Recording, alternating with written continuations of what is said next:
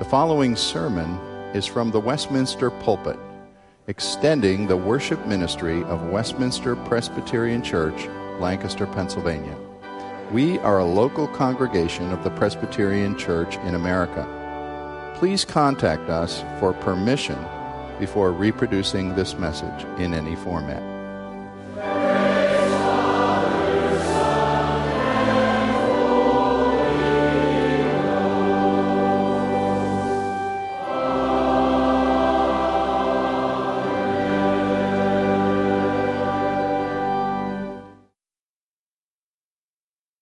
Invite you to turn your Bible to Luke chapter 8. As we pick a passage here as we continue uh, for a few more weeks, a series in Luke. Suffering has truly hit home with us this week as we encounter a viral pandemic and roiling financial markets. A spirit of uncertainty is on our minds and fills our conversations.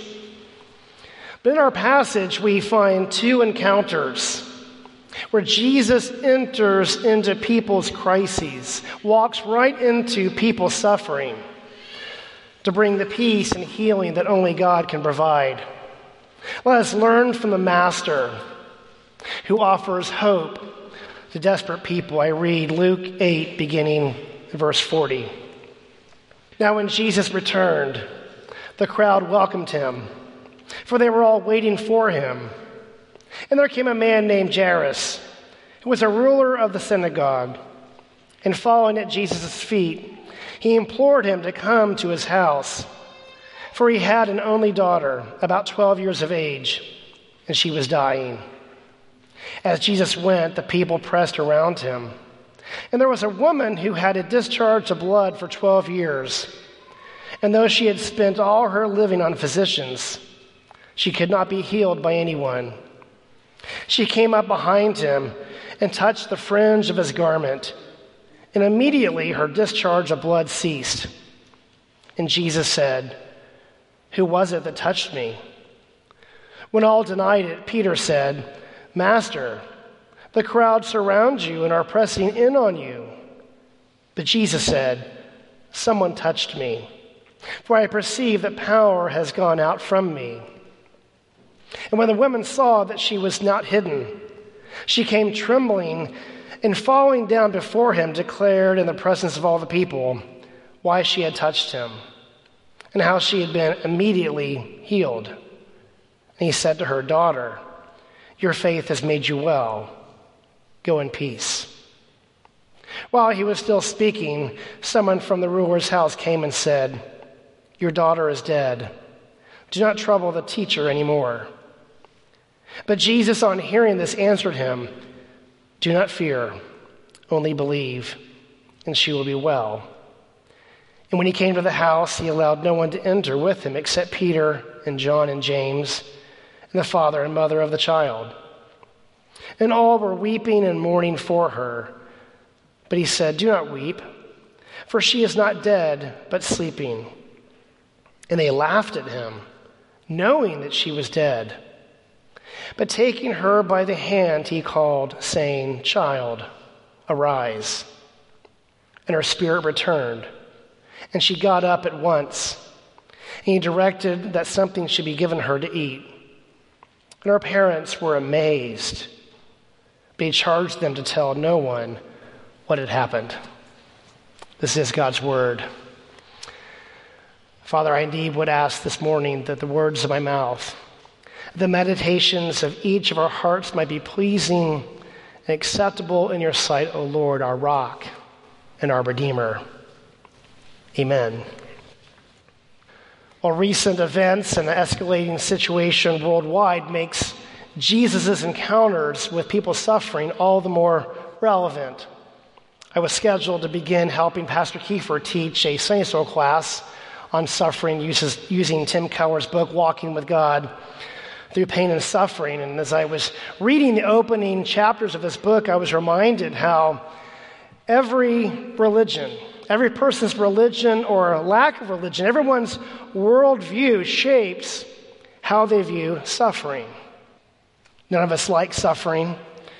We aim to avoid it when we can, but how we understand it and how we see our purpose in life is largely shaped, largely shapes how we handle hardship and pain. The old pagan cultures of Northern Europe believed at the end of time the gods and the heroes would all be killed by the giants and monsters in a tragic event called Ragnarok. For them, the highest virtue was to stand one's ground and die honorably against hopeless odds. Religious traditions all seek to find meaning in suffering, to learn from it, to pay one's debts, to prepare for the next life. But we live in a modern Western society that seems to find no value in suffering. The traditional view of evil sees it either as a punishment, a test, or an opportunity, but modern people seem to deny the existence of evil or try to explain it away. Consequently, for many modern people, suffering is all the more traumatic because we've manufactured our lives to minimize pain, to find quick remedies to build for ourselves a false sense of security that we have everything under control. Older cultures brought suffering, looked at suffering as a coherent view of life, an important aspect to living well. But we find ourselves in a Western society that values individual freedom above all other things. We seek to medicate pain rather than address and deal with the root causes. C.S. Lewis famously said in his work at the abolition of man For the wise men of old, the cardinal problem had been how to conform the soul to reality. And the solution had been knowledge, self discipline, and virtue. But for modern people, the problem is how to subdue reality to the wishes of men. The solution is a technique. Western society's highest goal seems to be preventing suffering. And we would agree that preventing and alleviating suffering is a good thing. It's just not an ultimate thing. In our passage, Jesus enters the lives of sufferers. But what he provides for them is more than temporary relief. He offers them full restoration with God. This incident illustrates the mission of Jesus to make the broken whole again. Jesus offers hope to sufferers who long, who desperately long for permanent relief from all the afflictions of the fall. Now, our passage follows on the heels of Jesus healing a demon possessed man whom Jesus set free to serve as a witness among the Gentiles. Dr. John Curry preached that passage back in the summertime. But Jesus here is approached by the demoniac's opposite, a synagogue ruler named Jairus, a pious and well respected leader of his community. This man also comes desperate, falling at Jesus' feet, imploring him to come come to his house to heal his only daughter, who is tragically dying. Few know the anxiety and the worry of a parent with a child suffering. Handing, handing a child to a doctor for open heart surgery, like my wife and I did when our daughter was four years old, is a trial of faith. Losing a child in a crowd, like I did when my, one of my sons was barely old enough to talk, is a panic moment. Parents have children facing chronic health situations, mental health problems, children who stray, children who make tragic choices with severe consequences. Parents across our nation will be encountering how to care for their children in the weeks to come as they're home from school. Jairus is a parent who comes to Jesus with deep faith. Jairus ignores all the controversies about Jesus. Others can argue about whether he's legitimate, whether he truly is a prophet. The Pharisees and the Sadducees arguing, complaining that Jesus hangs out with sinners. All Jairus knows is that his daughter is dying, and Jesus is the only one who can help her. We note that Jesus agrees to go without comment, without question. But then his new itinerary is rudely interrupted by a woman of much less social status than Jairus. We all sympathize with Jairus' daughter, much like people in the first century would have a little girl of 12, the child of a godly man of good reputation. It's a tragic situation. But contrast her with this woman, an outcast, unmarried, friendless, unclean, unable to join others in public worship. We learn that she's penniless, having spent all that she had on the useless efforts of doctors. Luke, a physician, knows something about quack doctors who take advantage of vulnerable people. With the same faith, in desperation of Jairus, this woman touches just the mere fringe of Jesus' garment.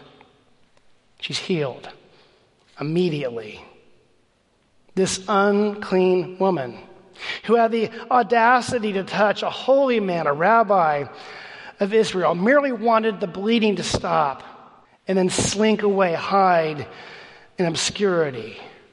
But Jesus will have none of that. He calls her out publicly. The thing she feared most, exposure, had now come into the light and would face an outcome that she had not expected. These two very different but equally desperate people set off five commands from the lips of Jesus. And it's here that we find God's words of hope to desperate people who long for relief not only from suffering, but to be restored with the living God. Immediately upon the healing of this woman, Jesus cries out, Who was it that touched me?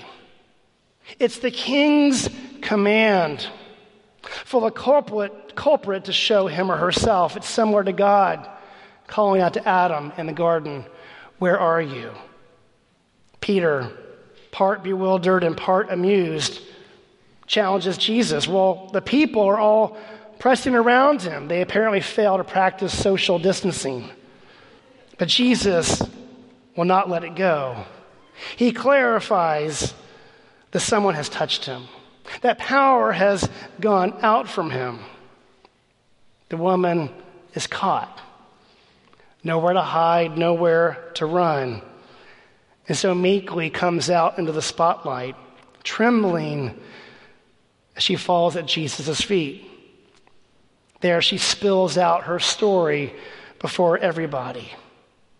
This terrified woman has found a safe place at the feet of Jesus to tell her sad account as an outcast, abused and neglected.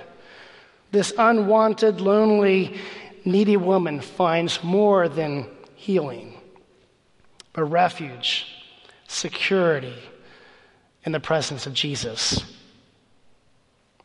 I met a woman recently like this woman in the text as I was giving the devotion at North Star, North Star's Harbor House nearby, a house for rescued women from trafficking.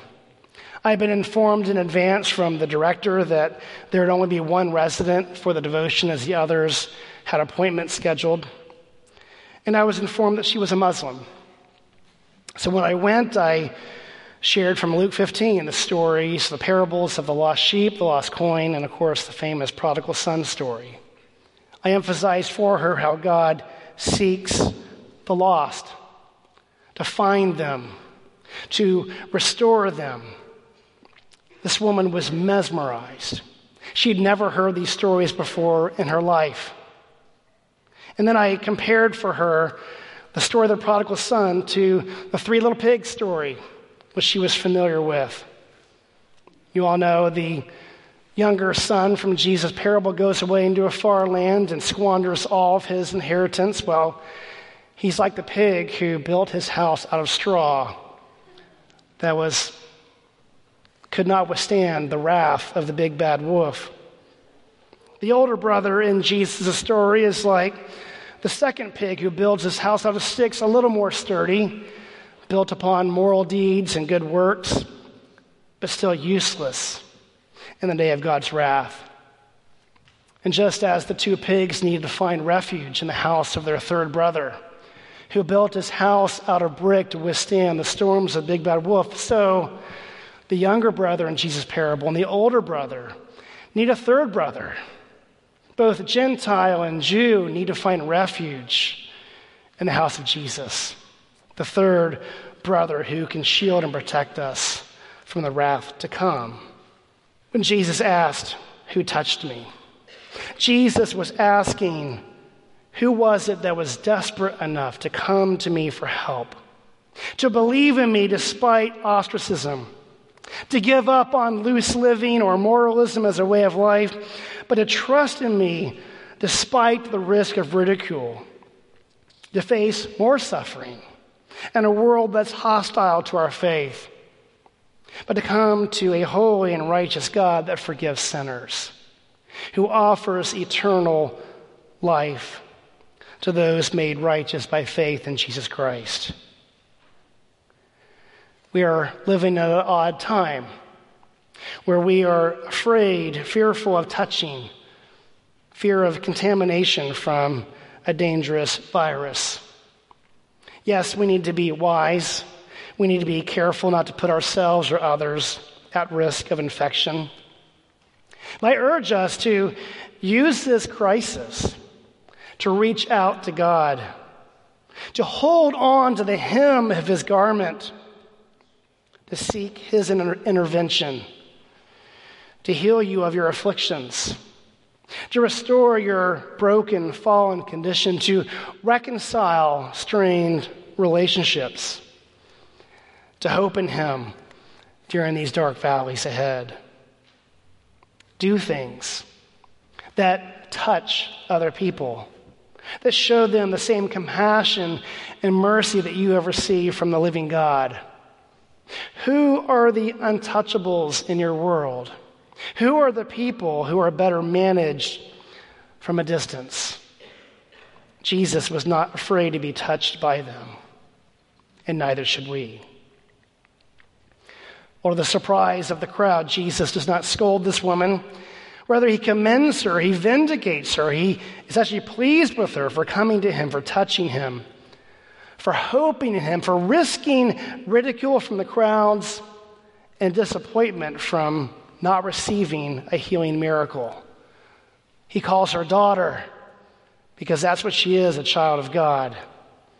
He affirms that her faith has made her well. We know from Scripture that without faith, it's impossible to please God. God is not a banker to whom we come with all of our collateral and our sterling credit records in order to secure a loan. God is not a dealer before whom we negotiate pledging to make a great return on his investment. No, God is the all sufficient righteous King who needs nothing from us who is the perfect, loving Father who does not need our promises to try harder and do better next time. He says, Come to me, all you who are weary and heavy laden, and I will give you rest. God makes those well who cannot make themselves well, for whom the world cannot make us well, who have no other recourse but to come to Him who alone makes us right with Him, who restores us as a new creation. Jesus says to this woman, Go in peace, his second command. He offers her shalom, restoring her proper role in society. She is clean. She can go to synagogue, go to temple. Now she can testify that the one who was searching for hope and relief, spending all that she had, has finally found it without cost. Last week was the Women's March event, this annual event taking place in global cities around the world of women rallying and protesting against ill treatment and injustice. And there are elements to this movement that are disturbing, laced with a, an agenda that clashes with biblical principles, but there are also several legitimate concerns of abuse, violence, and trafficking that violate women who are equal dignity, who share equal dignity as men, as image bearers of the living God. I read a startling statistic recently that estimates that 100 million women in the world are missing, primarily from gender selected abortion and human trafficking. The devaluing of life heaps up the unwanted and the neglected and is a great offense to a holy God. But what marching women will never get from men or from human governments, they find from an all living God who cherishes his sons and daughters. Those who call on him, who trust in him, and receive what only he can provide. While Jesus is still speaking, someone comes from the synagogue ruler's house to announce, sadly, that the little girl is dead. Do not trouble the teacher anymore. We can imagine, almost hear the gasp. People grieving, beginning to mourn. And then we can almost see angry glances of people staring at the woman who had disrupted Jesus' progress, delaying his arrival on time, too late to save the little girl. But into the shock, the grief, and anger, Jesus issues a third command do not fear, only believe, and she will be made well. The same root word, well, that Jesus ascribed to the woman. Do not fear is the most common command in Scripture. In fact, there's at least one unique verse in Scripture that you can meditate on every day for an entire year. God is fully aware how fearful we are in a broken, fallen world. Recently, my wife and I watched the 2018 hit thriller, A Quiet Place, a stirring film about alien invasion of ghastly blind creatures that have very acute hearing. The survivors have to stay very, very quiet in order to stay alive. And there's brilliant scenes that really draw you in as you watch this, this desperate family attempt to stay alive, to protect themselves in rural mid America. One scene shows an old man burying his wife, his wife of many years, and in his despair screams, alerting the creatures to his presence and sealing his doom. This film reminded me of everything that is precious to us our families, our marriages, our children, our faith, our freedom. Everything that we value is threatened by a parasitic intruder. And that's what sin is a deathly invader that does not belong in God's good world, causing us to reel in fear, afraid of losing what we cherish most.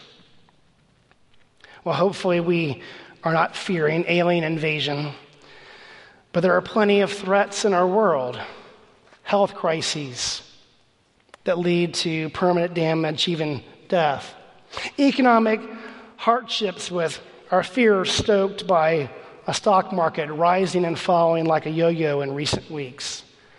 Have you tried to buy toilet paper lately? I mean, it's crazy. And people really need to chill out. We fear discomfort to going without our commodities, our conveniences. And all of this is very telling of an unhealthy entitlement mentality. Into all of this, King David writes in Psalm 34 4 He has delivered me from all of my fears. This is King David, the, fu- the former fugitive the one who lived in fear on the run from a murderous King Saul, the King David who was threatened by his own son with a rebellious coup. King David called God his rock, his refuge, his strong tower. And Scripture repeatedly tells us that we can cast our cares upon him, come to him with our anxieties our fears, and He promises to deliver us in our time of need. Well, Jesus enters the house of the little girl, bringing only Peter, James, and John, and the girl's parents.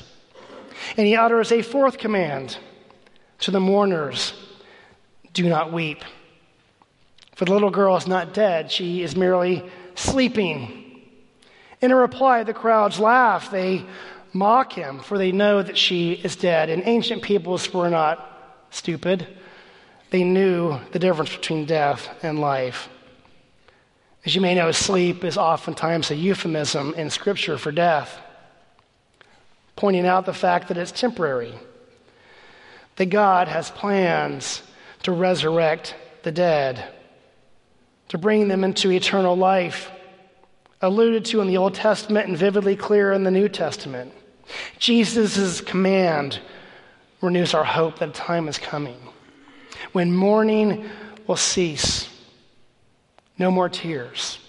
No more sorrow when death and sin perish forever. Jesus' Jesus' next move is perhaps his boldest. He takes the dead girl by the hand. To touch a dead body made a Jew unclean and required many rituals and time in order to be made clean again. But rather than this girl's death taint Jesus, his life overwhelms her death. Jesus' holiness makes her clean. Jesus makes the polluted clean again, no matter the muck, no matter how much we've been violated or marginalized. And here we find a beautiful picture of how it is that we can stand before God made holy, and the righteousness of our perfect Savior. And Jesus utters his fifth and final command Child, arise. Fulfilling not only his word, but the word of God that promises that death will be swallowed up in victory. The girl's spirit returned. She got up, ate, to the amazement of her parents. And Jesus charges them not to tell anybody for the timing was not right. It's noted that this little girl did not experience resurrection. She would go on to die a natural death. But her resuscitation foreshadows Jesus' resurrection, which is the down payment for our own, giving us future hope that death is not the end of the story, but merely the beginning of eternal life when we will dwell in God's presence forever. Jesus makes the dead alive.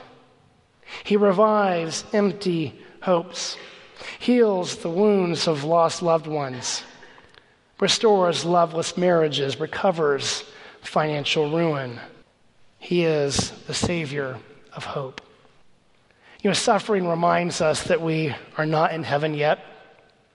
It reminds us that we are creatures, sinners in need of a Savior. For Christians, suffering is real, not an illusion, as in Buddhism. Unlike karma, we believe that suffering is oftentimes unjust and disproportionate.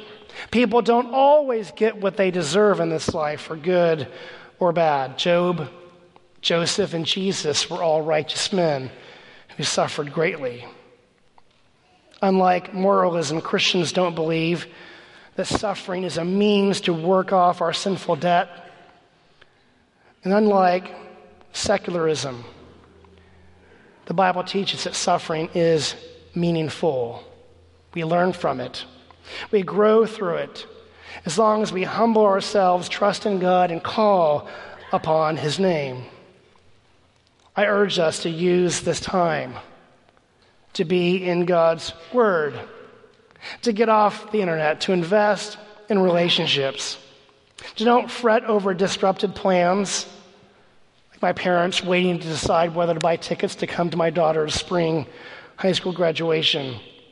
There will be many things disrupted during this season.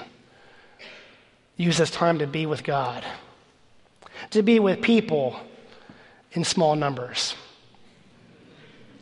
And I pray that during this time of uncertainty, that we would hold fast to what we know is true, that we would glorify God in our hearts and in our deeds, that we might be a witness to spread our hope to those who are desperate, that they might find Jesus, the giver of all hope.